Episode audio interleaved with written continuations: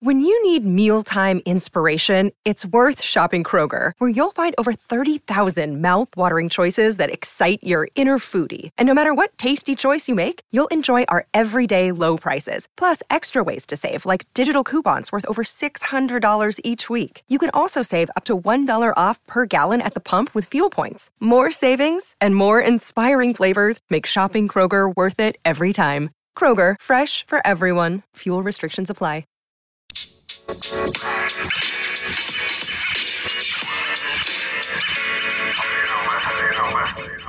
Welcome back to the Legends Lounge. I'm Trill Withers, and with me today, I've got former Alabama Crimson Tide. He was an All Star as well as an NBA champion with the Cleveland Cavaliers. He is the current head coach of the Alabama State Hornets. We got Mo Williams with us. Mo, thank you for stopping by the lounge, man. Hey Tyler, thanks for having me, man. It's a pleasure. Of course, of course. First things first. Always ask people, what was your welcome to the NBA moment? All right, that's a good question. I get I, I get asked that question all the time. Um, you know, who was your hardest person to guard? What happened? Well, my story is Allen Iverson. AI. Oh, okay.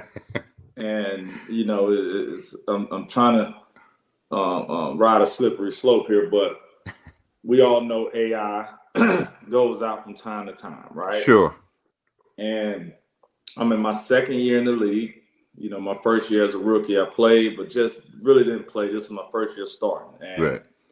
Um, AI come to town. I'm in Milwaukee, and he's this is actually the season he won MVP. No, this is the season after he won the MVP. Okay.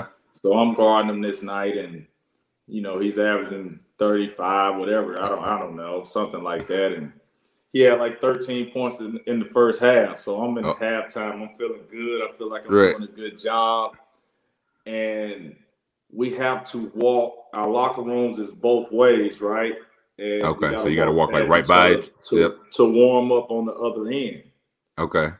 And he said to me as he walked by me, "A young fella, I sweated this liquor out." he went on to have 37 points in the second half. He just giving you a heads up, like I'm I'm ready to play now. Uh, so that was my welcome to the NBA moment. I'll never forget it. Um, AI is one of my all-time favorites. Definitely. You know, obviously, just his body of work, um, just what he did for the game, but definitely that was my uh, come to come to uh, Jesus moment. Oh, for sure. Okay, so when uh, you said that was your sec- your second year, when mm-hmm. would you say you you felt like you belonged? Like when did you start to feel like comfortable? It's like okay, I, I, belong here.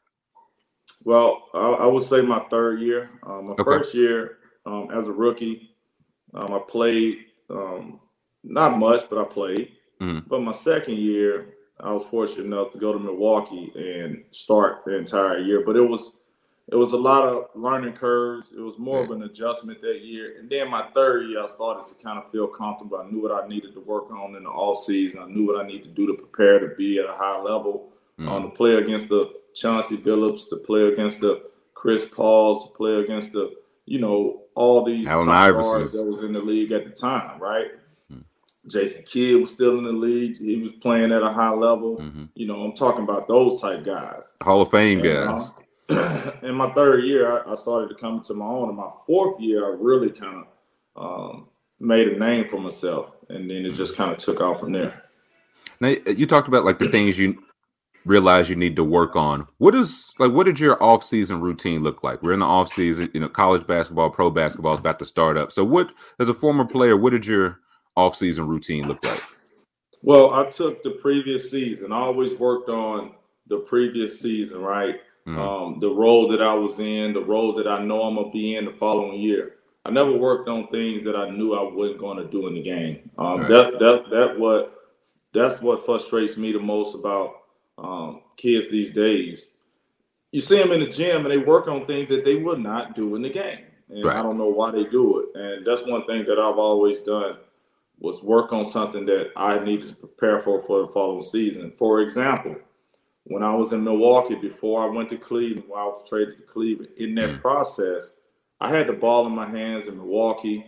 I mm-hmm. did a lot of stuff off the dribble. Guess what? When I go to Cleveland playing with LeBron, guess what I need to do? I need to learn right. how to space the floor. I need to learn how to make open shots. Right. and I uh, worked tirelessly with that the, the off season before I went to Cleveland and was one of the top three point shooters in the NBA. And that wasn't my forte at the time. It became who I am. People know me as a shooter now. For sure. But I never was a shooter until I got to the NBA. Hmm. Um, but that's something I developed. That's something I knew I needed to um, put in my game and enhance my game. And it turned out to be one of my strengths um, in everybody else's eyes, but I also can do other things. That's what made me so valuable because my game was putting the ball on the floor, making plays for myself and making plays for others. Right. But when I turn into a catch and shoot, I can do multiple things and play multiple positions. Moving off the ball, stuff like that. Yes, yeah. that that extend that extended my career. It, it allowed me um, to go play with uh, Kyrie on the same on the court at the mm-hmm. same time. When I go to Portland, with Dame Lillard on the court at the same time, playing off the ball, on the ball at times. So it just made me more valuable. Now, was that something like you always knew in terms of you know not working on things that you might not necessarily need? Or did you like did you have that happen to you? You working on a move and you're like, man, I'm never gonna like when I'm gonna practice posting up a seven footer, turning and yeah, you just never. Then you can you can go um, just for just a you know a, a, a example, you know, mm. if you go look at all my clips, you never see me post up, right? Right. So why would I be working on post up? it's a waste of time, yeah. waste of time, right? You know, I'm just gonna uh, hone in on things I do do well and make them great. You know, and mm. that's that's kind of my slogan. What you do well, make it great. You know, right. don't hone in on trying to do things that you can't do well and try to put it in your game. Just do what you do great and trust me, you can do that all day. For example, a guy that has a, a hell of a jump hook, right? Mm. I tell them, listen, go to that jump hook every time until they stop it. Right. Until they stop it. Don't worry about the up and under, the spin moves and all Just that. Go, show yeah. everybody you got everything in the package. If they can't stop what you do best, keep doing. Go to stop that, then you have a counter move. Until right. they stop that, then you go to a third move, right? So that that's my mind frame. Do what you do and do what you do well. Make it great. Mm. Like strengthen your strengths. So uh, I'd like to jump back a little bit now. Correct me if I'm wrong. You're Jackson, Mississippi's finest, right? Jacktown. Jacktown. Uh, but you went to University of Alabama. Were they mad at you? Like what? Uh, what, what was that well, experience like? Not, I mean, obviously, yes, for sure. Mm. Um, I was highly recruited out of high school. I was a McDonald's All American. I was, you know, one of the top point guards in the country. You know, I was recruited by everybody. Mm. And those Mississippi schools recruited me really, really hard. Um, so did Alabama. Right. But when you look at um, how far those schools is from Jackson, they're all the same distance. You know, right. it's going to take me two and a half to get to Mississippi State. Same with Ole Miss, and right. same with um, Alabama. Alabama. So proximity wise, they were the same. It's just a different state. They're touching states. And mm-hmm. uh, my mom is from Alabama, from Mobile, okay. Alabama. My okay. dad is from, from, from Mississippi. So um, I grew up in Mississippi, obviously, but I spent a lot of time in Alabama. In Alabama, uh, right. So Alabama was kind of home to me also. So when they started recruiting me, and I wanted to stay close to home because in high school I had a son. Mm. I already had a child, and I wanted to stay close to him. He's a senior at Alabama right now, graduating in May. Salute. Um, so, so it, it, comes full circle, and I'm glad I made that decision. Roll Tide. Roll Tide. So what? Uh, what were your two years uh, at Alabama like? At 2000, 2001, mm-hmm. um, I was a freshman, one freshman of the year in the, in the conference, um, one national uh, AP Sporting News freshman of the year um, in 2001. Um, we won the SEC um, that year. Um, my sophomore year was, you know, 2002, 2003 season. We was number one in the country. The only team in Alabama history that that, that was one one mm-hmm. number one in the country. Uh, something I can say proudly. Um, hopefully, I won't say it too much long because I'm rooting for those guys. right. Uh, but at the same time, it was a great time there. We had a great, great, great, great team. Um, we're all close and, and we mm. stayed we we stayed together throughout the season, throughout those two seasons I was there, and the year that I left after my sophomore year and went to mm. the NBA, that same team went to the Elite Eight. So mm. trust me, I was in the league making money and happy and fulfilling my dreams, but I felt if I was there the previous that that year, right, would have had a chance to win a national. Right, put it over the top. Yeah, that's t- like you said. It's a good problem though. You you had made you was on to you know greener exactly. pastures. Yeah, both sides was winning. Now you, you played your two years there, and you went in the, the second round of mm-hmm. the the famous 2003 draft. I know. I now know. you you're seventh in points scored from that draft. Why don't they mention you with that? I asked Matt Bonner this. Why don't they? Why is it not LeBron? Yeah, LeBron, D Wade, Melo, Mo Williams, Matt Bonner. Why are y'all not mentioning with this, man? What hey, is don't, this? Don't let me start saying stats out now. I'm listen, no, no, listen, talk. 11, talk your 11, talk. oh, hey, listen, close to eleven thousand points. I might be ten thousand. 700 something. I don't know, but I'm gonna round it out. 11,000 mm-hmm. points scored, 4,000 assists, you know, a couple thousand rebounds. I mean, that's a hell of a career Absolutely. from a little kid from Jackson, Mississippi, right? And um, just kind of to, to back up just with that whole situation, I left after my sophomore year. And this is something for, you know, young kids out there with dreams to uh, make it big and go to the NBA I was in a situation where I thought I was a lottery pick. I thought I was a first round pick. Um, you know, I go into the draft, and if you look at that draft, out out of 14 or 15 point guards that was taken in that draft, I was the last point guard taken wow. in the draft, right? And if you look at all those point guards that was before me, and look at our careers, hmm, you know, so right. I'm proud that I, I took that step. Um, I took that initiative to, you know what, I said to myself, I put a chip on my shoulder um, because I knew that I could compete at a high level. I knew, um, you know, that, that it wasn't working out in the draft for me. So I had to take a different route, right? Mm. I wasn't a first round pick. And when you're a first round pick, what people don't understand, what I tell kids is that when you're a first round pick, that team is going to give you a chance to succeed. They want you right. to succeed. They're right? invested in you, right? But you're a second round pick. You better come in ready to play.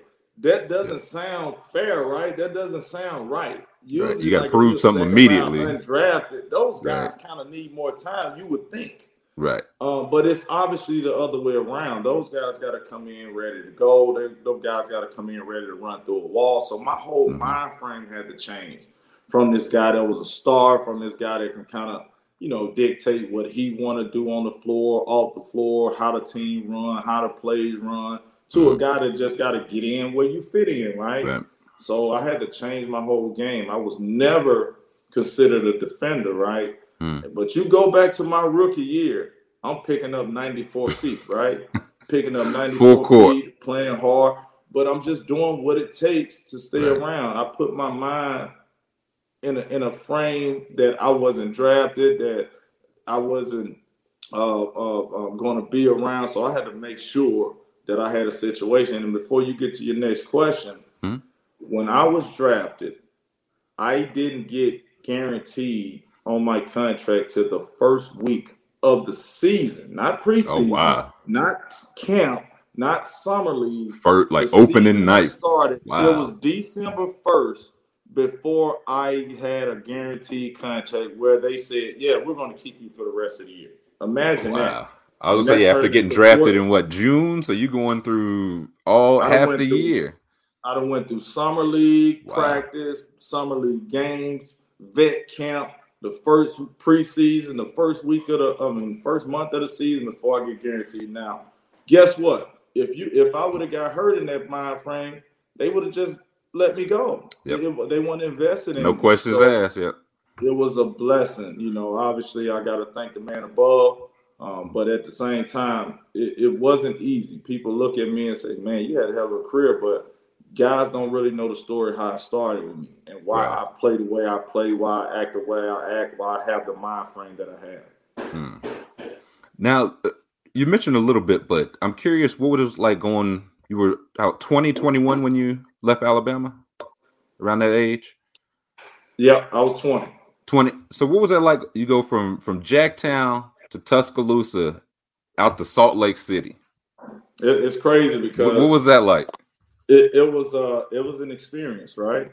It was um it was something that I had to adjust to, but I absolutely love it. Let me just hmm. back up a little bit. Sure. Um, I'm from Jackson. You know, I, I played, you know, at a high level in high school. So I, you know, I, I went to some camps. I, you know, Mhm. I, I got out of state, you know, and things like that. Never Sure. been to Utah. And when I graduated, not graduated, when I left school, Mhm. I worked out for 15 teams in the draft.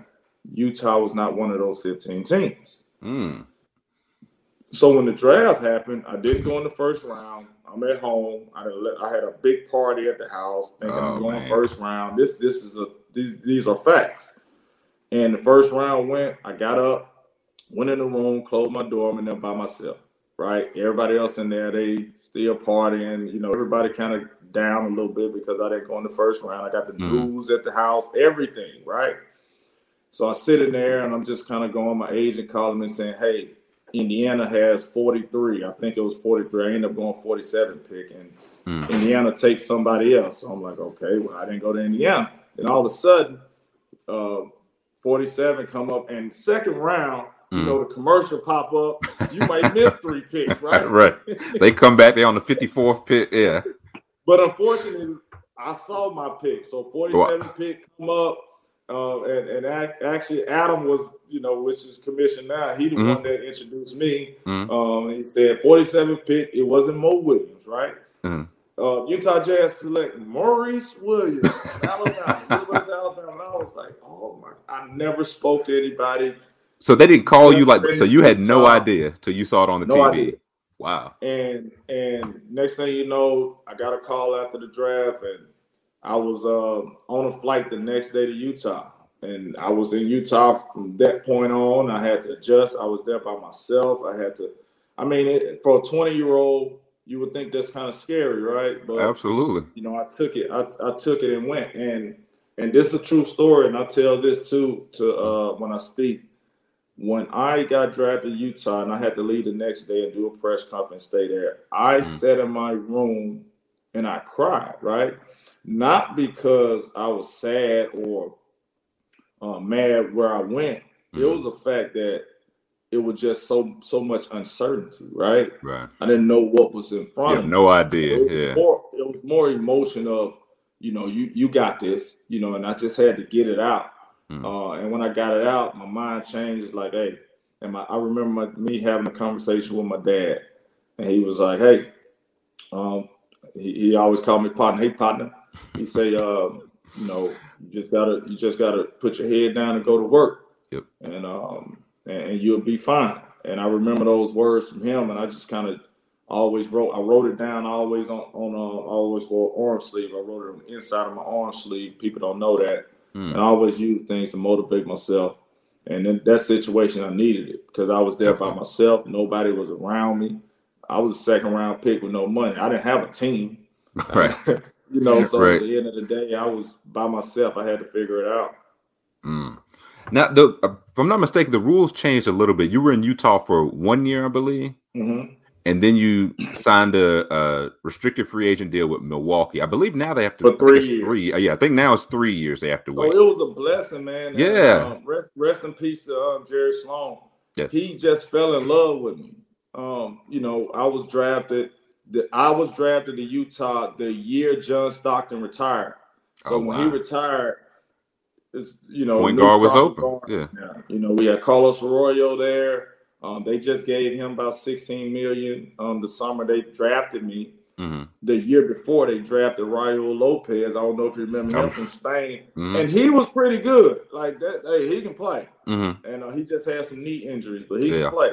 So those was the, the guards, and then they drafted me, and the, I, I'm sure they didn't expect me to play, but Hmm. Jerry Sloan fell in love with me, and I told you the AI moment that that, that broke me in, but the Mhm. real one was when my rookie year, Mm. and I'm like I said, Jerry Sloan loved me, and he said, "Call my name, Mo. You go in." I'm in the game, but I'm playing off guard. I'm not playing the point. So I'm Mhm. in the game with Carlos Arroyo.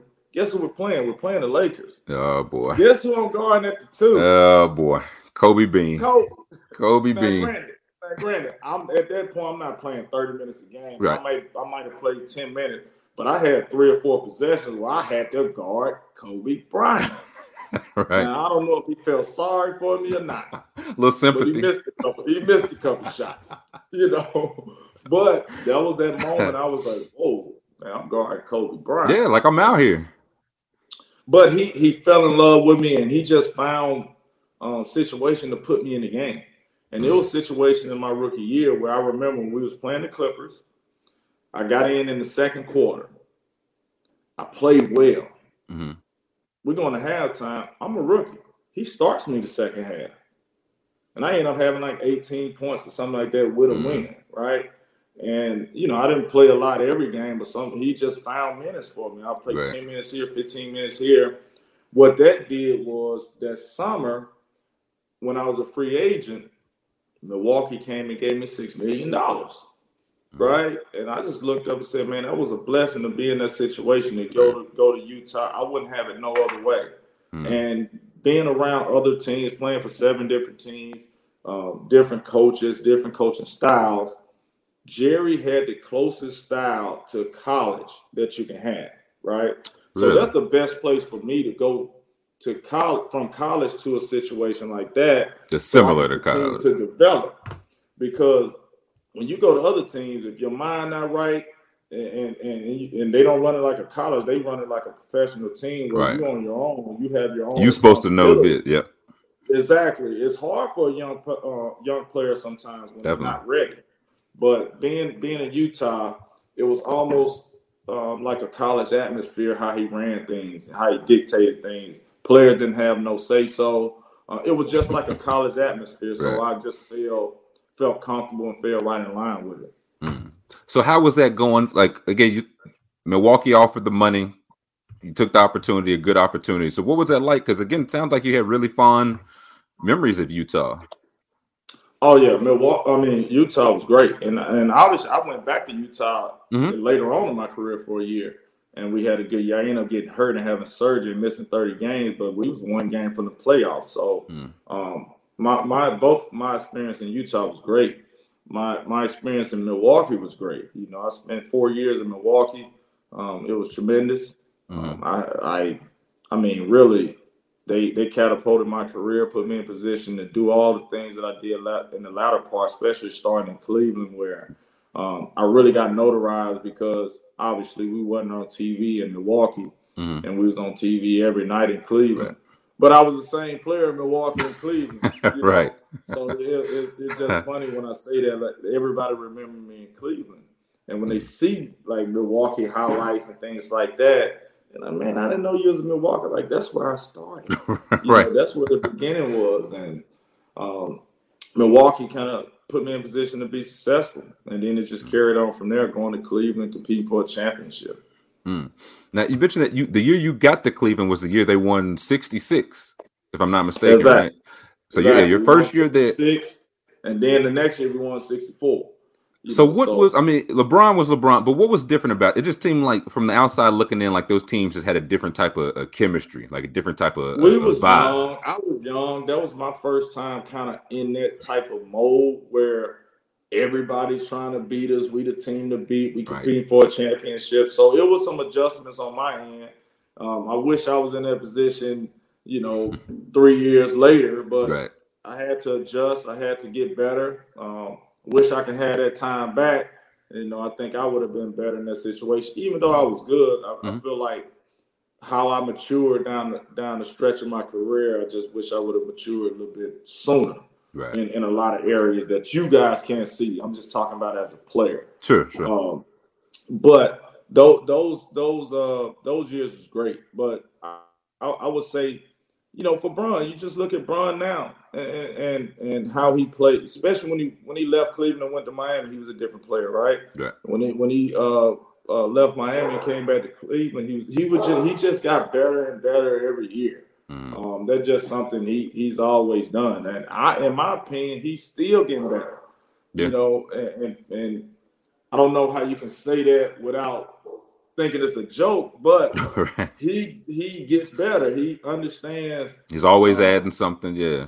There you go. He understands, and, and that's one thing I can always say about about Bron. Hmm. That's the difference. To answer your question, that was the difference. Then just going forward, you know, you Hmm. just look at the first time he went to the final when I wasn't on this team. mm-hmm. and he went to the finals against San Antonio. And when he went to the finals, you know, those other he was just a different player. You know, right. obviously he just got better. Right. Now, it was I feel like it's something said more now than at the time, but it was referred to as like it was LeBron and those guys, LeBron and some guys. Like being one of those guys, like how did that feel? Like was it something like was it talked about? What did it bother you, or did it really just not even? No, it it never, be honest with you, it never bothered anybody on our team. Be mm. honest, because I mean, quite honestly, we we were those guys. I mean, to be honest with you, I mean, I, we were. I mean, we weren't we weren't Bron. We we understood, you know, who we was playing with, and at the time um, you know, they were saying he, he could be one of the greatest, or when he's done, he's going to be the greatest. Right now, we're saying he's the greatest, right? right. We, are right. comparing him to Jordan, but back then, that comparison wasn't there. Right. We knew it. We knew who we had. right. You guys, the people out, we didn't know. yeah, we knew. So we knew. We hey, listen, we rolling with you. You know. Right. So yeah, to everybody else, it may look like we just going off you, mm. which we are right?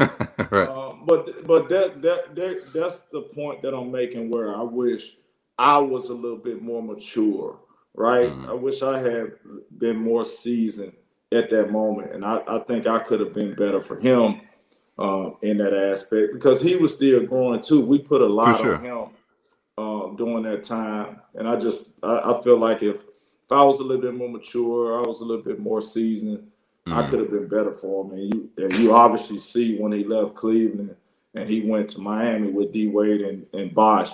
Mm-hmm. I mean, it's a no brainer from the team he had in Cleveland with myself and even Ben Wallace and um, uh, uh, Andy Varejao, Big mm-hmm. Z, all my brothers, uh, Anthony Parker. Mm-hmm. I mean, we had Delonte West. I mean, we had a good team. You know, yeah, you don't win I mean, 60. Would you say 60, 60, and 64? Yeah.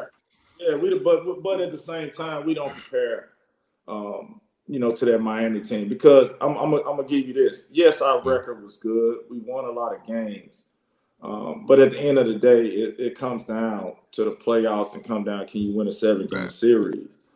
And it's different from the season when you playing back to backs. You catch a team on their fourth game in five nights, and you just had two days off. You know, all those, those schedule, we call those schedule wins, right? Right and, and we had a few of those. We had mm. a few of those, but we won some games. And, For sure. But when it got down to it, and and and, and you got a seven game series where they're game planning for you every day, mm. that Miami team was better than our team.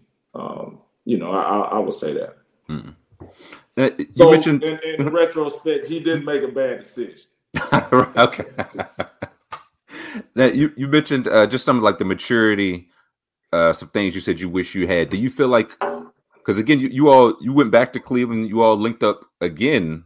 Uh, you're on the 20 was it 2015, 2016 team. Yes, do you feel like team. yeah, that championship team? Do you feel like you were like that guy that like that mature oh, presence there that oh yeah. I, I, was ready then. I was mm-hmm. ready. Um, if you remember that year, Kyrie didn't play the first half of the season. I mm-hmm. started every game, averaged about 14 and 6, 14 and 7. Mm-hmm. Um, during that time. And when he came back, um, I didn't play until the finals. Wow. From December 25th, I played every game up until December 25th. Imagine that, kids. Uh, if kids watching this, wow. yeah, that, yeah. how to stay ready, right? How to mm. stay ready. And December 25th come, Kyrie come back, I don't play, right? Kyrie starting, Delly getting the backup minutes. Mm. I didn't play. I go the whole January, whole February, whole March. You go on, go on. We go to the playoffs. First round, don't play. Second round, don't play. Third round, don't play. Get to the finals, don't play in the first four games. We're down 3 one mm-hmm. And Delly usually get those minutes, those 15 minutes to back up Kyrie. Um, so game five come, instead of calling Delly name, he called my name. Man, I get up and sprint to the scores table, right? Did he? He didn't tell you this before game, I'm guessing, right? Like he didn't. And never told me, right? But that's a mind frame you got to always stay ready. And one right. of the things I did was, and it was frustrating at times, right at the beginning. And and, and I, I tell this story to people because kids these days are in this position, they don't know how to handle it, right? Right. And I'm glad I went through that to be able to teach this moment. Because at first it was frustrating. At first I didn't know how to handle it. At first I was a I was a butthole. At first I was checked out. And Right. then I had to I had to come to come to life moment where Mhm. I had to make a decision and look myself in the mirror and who you want to be. You know, you want to compete for a championship. So I started to trick my mind. So every time I go to practice and practice and work out, do extra stuff, Mhm. I just keep telling myself, or I say it out loud to the uh, to Phil Handy was our trainer. I'll be just Mhm. messing with him, going hard. Yeah, they gonna need me. They gonna need Mhm. me. Every every Right. drill I do, they gonna need me. They gonna Mhm. need me. I just kept saying that to myself. Kept saying that to myself. People used to call me and say, "Man, why you not playing?" At first, it used to frustrate me. Man, I don't know, man. I don't know what's going on. Right. You stay frustrated. That happened like in I, I say the month of January. Then right after All Star break, right around that time, those calls are still happening, right? Right. And I used to answer the phone and say, hey, man, if you calling me about that, you need to call somebody. right. Don't don't hit my line on that. Yeah. Hey, it ain't we, it ain't nothing to talk about. right. And fast forward, man, it was game five. T. Lue said, Mo. I jumped up, ran to the score table, no conversation, no Mhm. nothing. Just ready to play. And you go look at my stats from game five, six, and seven. Hmm. My minutes I played, the stats, it was there. One game I'm two for two, one game I'm two for three. You know, uh, know my matchup. I was guarding Shaun Livingston at the time. I Mhm. knew how we was gonna guard. I knew how I, I can guard him to make sure he don't be effective where he's effective. Those type things, I was ready to play. Right. Um, so that that was something that um, in that year, as far as maturity wise, um, in my game, and and you got to understand, it was frustration at that moment because the season before, if you remember, I had the game, the fifty-two point game, Mhm. and then you know that year before Kyrie came, I had games. Go look it up. I had twenty-nine point games. I had Mhm. twenty-six point games. This that year of the championship. Then Mhm. don't play at all. Right. Imagine that. And then That's tough, yeah.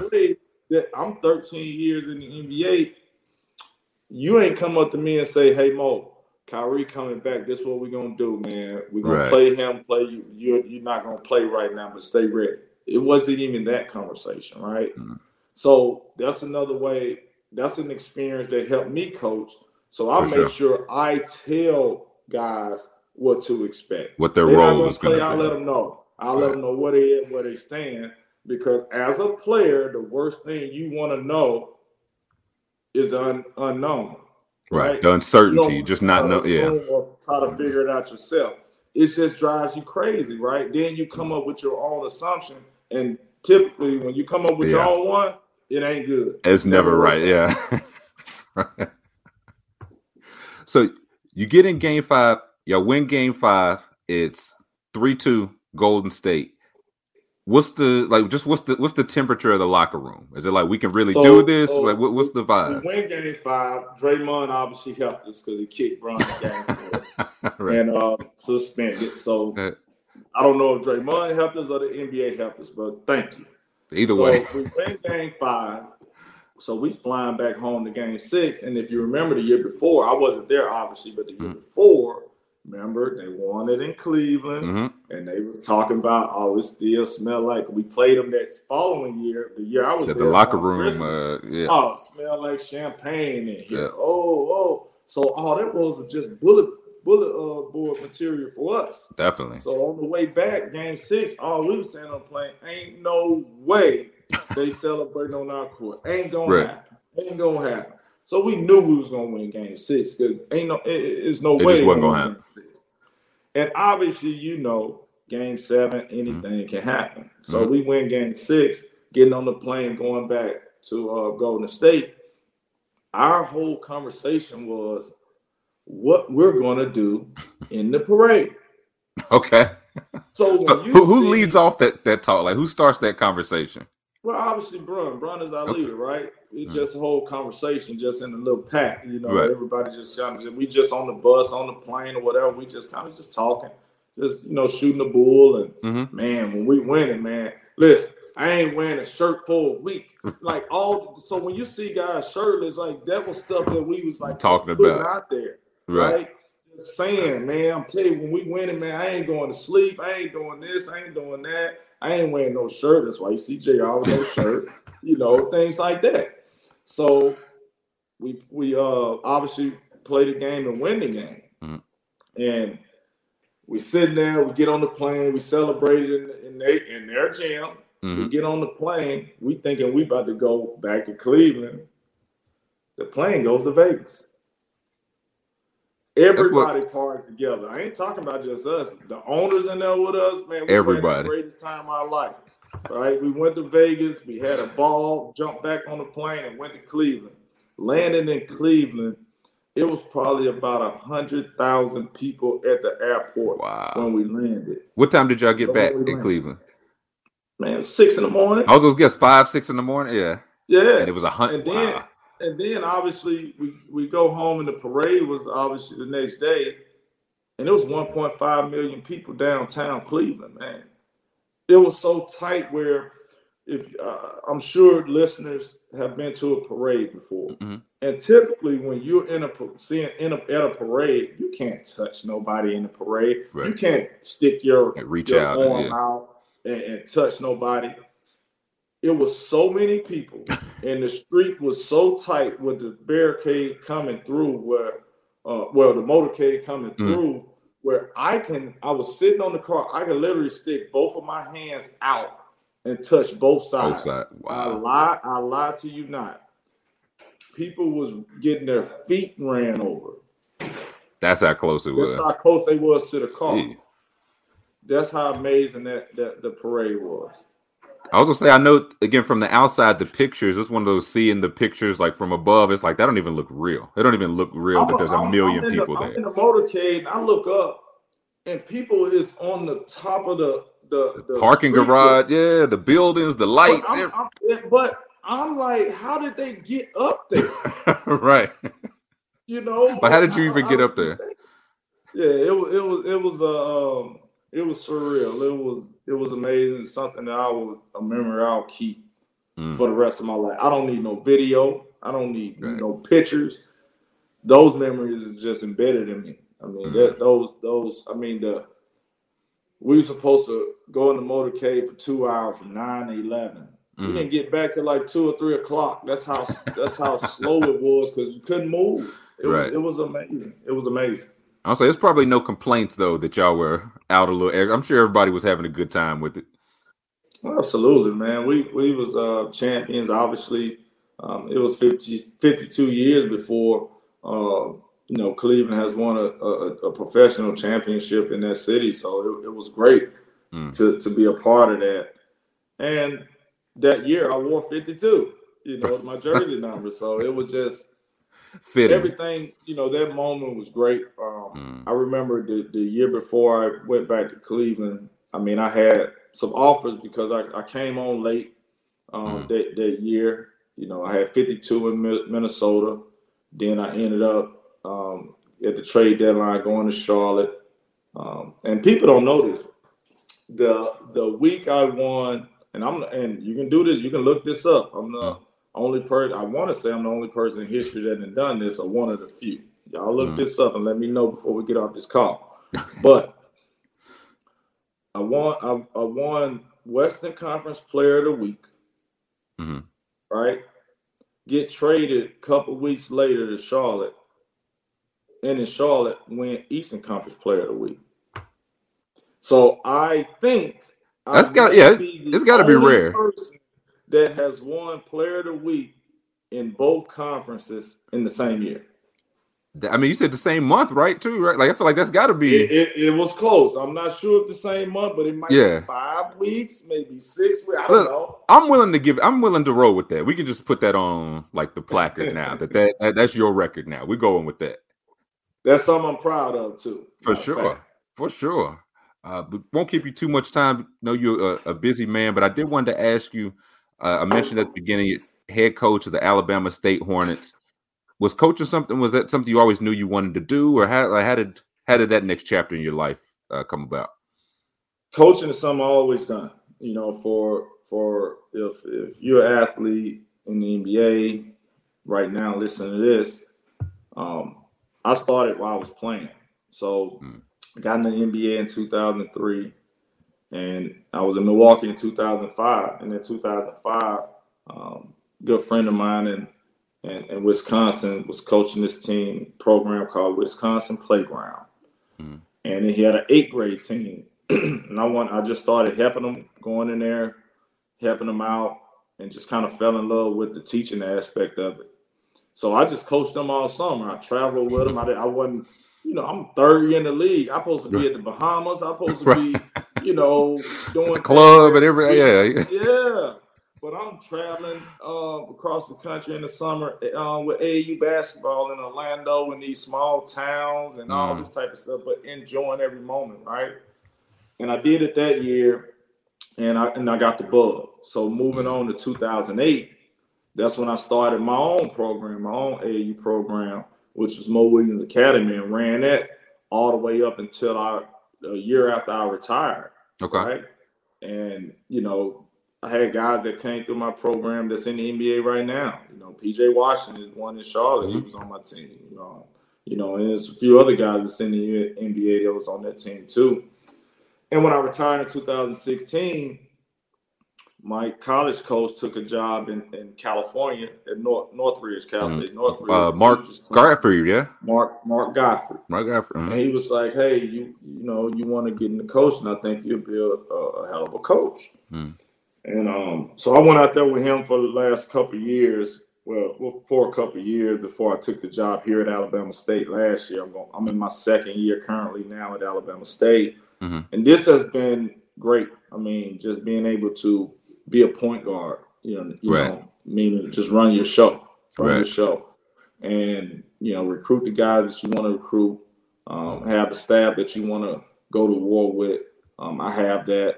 Um, you know, HBCU basketball and SWAC, our conference, is highly competitive. Definitely. Um, you know, and, and, one thing I can say, if you listen to this and you want to support, we need it.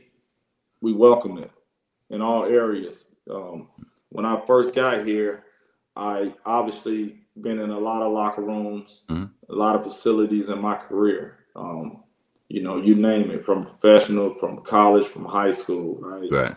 And that's one thing that I I can say that uh, is the difference. It's just the facilities, right? Mm. Um, just like at Alabama State, you know, we need a new locker room. You know, you look at other schools, they don't go a few years without upgrading or right. just but some type of yeah, making it look like it was done yesterday. Yep. And one thing I can say about our locker room is looking like it was done 30 years ago. Hmm. And and and that's not right because right. I feel like every kid needs that same uh, experience that a kid at Alabama has, right? For sure. Same experience that a kid at Auburn has, right? They shouldn't be second fiddle. They shouldn't feel second fiddle, and, and those things that um, that that I want to change not only at Alabama State but at other programs. Mm-hmm. And I'm fighting here at Alabama State to get these things accomplished because I feel like if if we get the ball rolling and what we're doing, guess what? Everybody follows suit. Everybody right. follows suit. You know, then the the the, the Jackson States, the the, yep. the uh, everybody you got to keep up to keep up. They, yep. they got to keep up. Hey, yep. Alabama State just can't have these nice facilities. We right, we got to get yeah, we got to get that too. Mm-hmm. So it's just enhancing the whole aspect of HBCU basketball and, and making it. And, and, and when you look at SWAC basketball from an HBCU standpoint, we are the premier HBCU basketball league. Hmm. No one compares to us. Correct. On any level. So we got to take advantage of that. We got to understand that we have something special and we got to do a better job of getting it out there to people to get them to understand that because you didn't know that right? I didn't. You, you I get didn't. what I'm saying? We, but you, but you know the SEC, right? You know, you know the Pac-12, exactly. You know, so at the end of the day, we just got to get um get more notoriety out there for just the type of talent we have, the type, the caliber uh, athletes that that we produce year in and year out that goes professionally. Yeah, mm-hmm. kids, a lot of kids are not going to the NBA from the SWAC, but it's a lot of kids are getting paid to play basketball. Absolutely. And you just imagine we enhance everything around these guys that these other schools do have, then we can do something better with those guys. And I mm-hmm. use the example all the time is, you know, yes, Alabama, they have the Rolls Royces, you know, they got mm-hmm. all those, right? That's fine. But I, I, I want, I, I at least want a nice 2021 Camry, right? Right. right. You know, they, they clean, they ride good, they get you from A to B out there. I, I can't I can't have a lemon though. I can't right. have a lemon that's 2006. Right. You know, and you just got to keep changing the oil every week, but it runs. Right. You happy it runs. If, if that's a good example I can give. No, absolutely, absolutely. It's one as long as you have that lemon. That's what you like. People will keep seeing the lemon. They'll, they'll start seeing the Camry. And again, like you said with Bama, we know they got the whatever they got. Charges. They got we, the yeah, they got we know. Yeah, they got it all. We know that. Yeah. Right. Hey man, let me let me get an E class Benz. Right. Right. Just, right. Just a, just a taste, right? man. I just need a taste. Right. Yeah. Right. Because you pull up to an E class Benz, like, ooh, that thing clean right there. Right. Now, if you know the Benzes, you're like, well, that ain't the S class. if right. you know the Benzes. But people that don't But if you don't, Benz, yeah. Say, man, he got a Benz. He got a Benz. Exactly. They see the keys and all that. Yeah. There you go. Same keys. and right. we go to the same service, same dealership, same oil in the car, all that. I, you get what I'm saying. I, I feel you. Uh, did want to ask you, been doing some uh, highlighting with the retired players of some of our legends, you know, taking on roles with HBCUs, not unlike yourself. What was it that attracted you to the to Alabama State, to the HBCU, to the SWAC? Well, a um, my parents graduated from Jackson State. Uh, my little brother graduated from Jackson State. My sister graduated from Mississippi Valley State. Okay. So I've been going to SWAC back um, basketball all your life, yeah. Football all my life, right? It's no better experience. I'm telling you, that's what people don't realize. The experience of yeah. Just HBCU period. Just imagine we enhance this thing and and people start coming in just having the resources other schools have, we can blow it out the water. That's a whole nother topic. Mm. But what when this job came open, obviously it's it's in my area where I'm from. Obviously, it's a HBCU. I felt like I can impact. I, I'm in a position in my life that I'm blessed with where I can make decisions that I want to do. Right. Yeah. You know, a lot of people you know, have to take jobs because they have to support, they have to work, they have to do things. And well, I'm gonna take this job here. I wanna I wanna be at USC and right. be assistant there and make three hundred fifty thousand dollars, right? Mm. HBCUs don't pay that, right? I don't give you damn you a head coach. I could have been somewhere as an uh, assistant at a right. Power Five making more than I make here if it was mm. about the money, right? Right. But more so, it was about me connecting with a group of kids that'll never be able to get my expertise, that'll never be able to get my mentorship, that'll never be able to see how I move on a daily basis, right?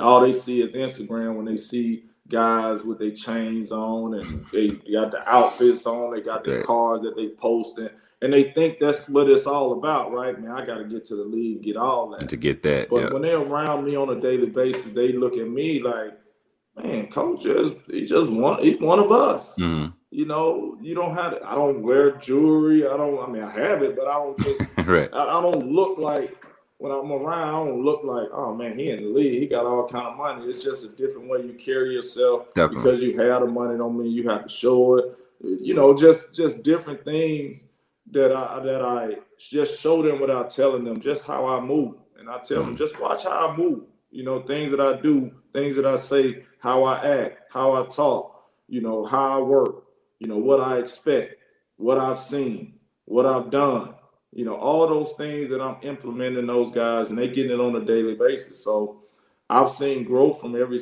from one to 17 on my roster. I've seen growth from all those guys from them being here with me for a year and a half. Hmm. Definitely. Uh, get a couple last questions again. We thank you so much for uh, for taking some time up. Y'all got a season starting in a couple weeks, so we we definitely appreciate yep. your time. Uh, Do you remember how much we, we first? play we play a uh I'm, I'm about to cut you off, but No, no, no. don't we play uh Vanderbilt. We got Stackhouse, so NBA Okay. coach, I mean NBA against NBA. So Wh- When since that? we know what date that is yet. We got legend on legend no- here. November 10th. November 10th. Legend. We got legend on legend, man. We might got to see if we can get Stackhouse in here to uh talk a little trash. Matter of fact, matter of fact, y'all need to contact NBA TV. That game need to be on NBA TV. I like the way you think, Mo. I like the way you think. We need to get these legends coaching together on NBA TV. You got the vision. You got the vision. Man, Yeah. Do you remember how much your first NBA check was? I remember what I made that year. Uh, I made three hundred and fifty-three thousand dollars, four hundred and sixty-two. No, three hundred fifty-three thousand four hundred sixty-two dollars and thirty-four cents. Down to the penny. Do you And guess the- what I had after that? Guess what? How much money I had after that first year? how much? Just guess.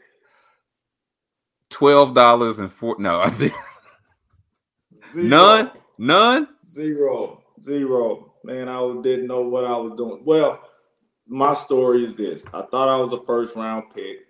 And and and like I said, from my experience, I always help kids because I was in that boat. Man, out of high, out of college, thought I was a first round pick. I done went and got a hundred thousand dollar truck. That's hundred thousand spent right That's there gone. Yeah. which I don't have yet. I ain't even drafted yet. You know, I done got this, I done got that, I done did that, and then I had to live throughout the season. Shoot, season was over with. I ain't had no money. Zero. Zero. That is a true story. True story. And that, and when that happened, that's when I had to understand what it's like to save money and right. live right and and do things like that. But that was that was my coming to coming to Jesus moment with my finance. Listen, I, that's one of those things. You probably you glad you had that early, right? You probably Oh, absolutely. yeah, yeah, you probably needed that, uh, or else things afterward might not have went the same way. Absolutely. And uh, what what's one thing that Mo now would tell like an 18 year old Mo? Um, just be patient, young fella.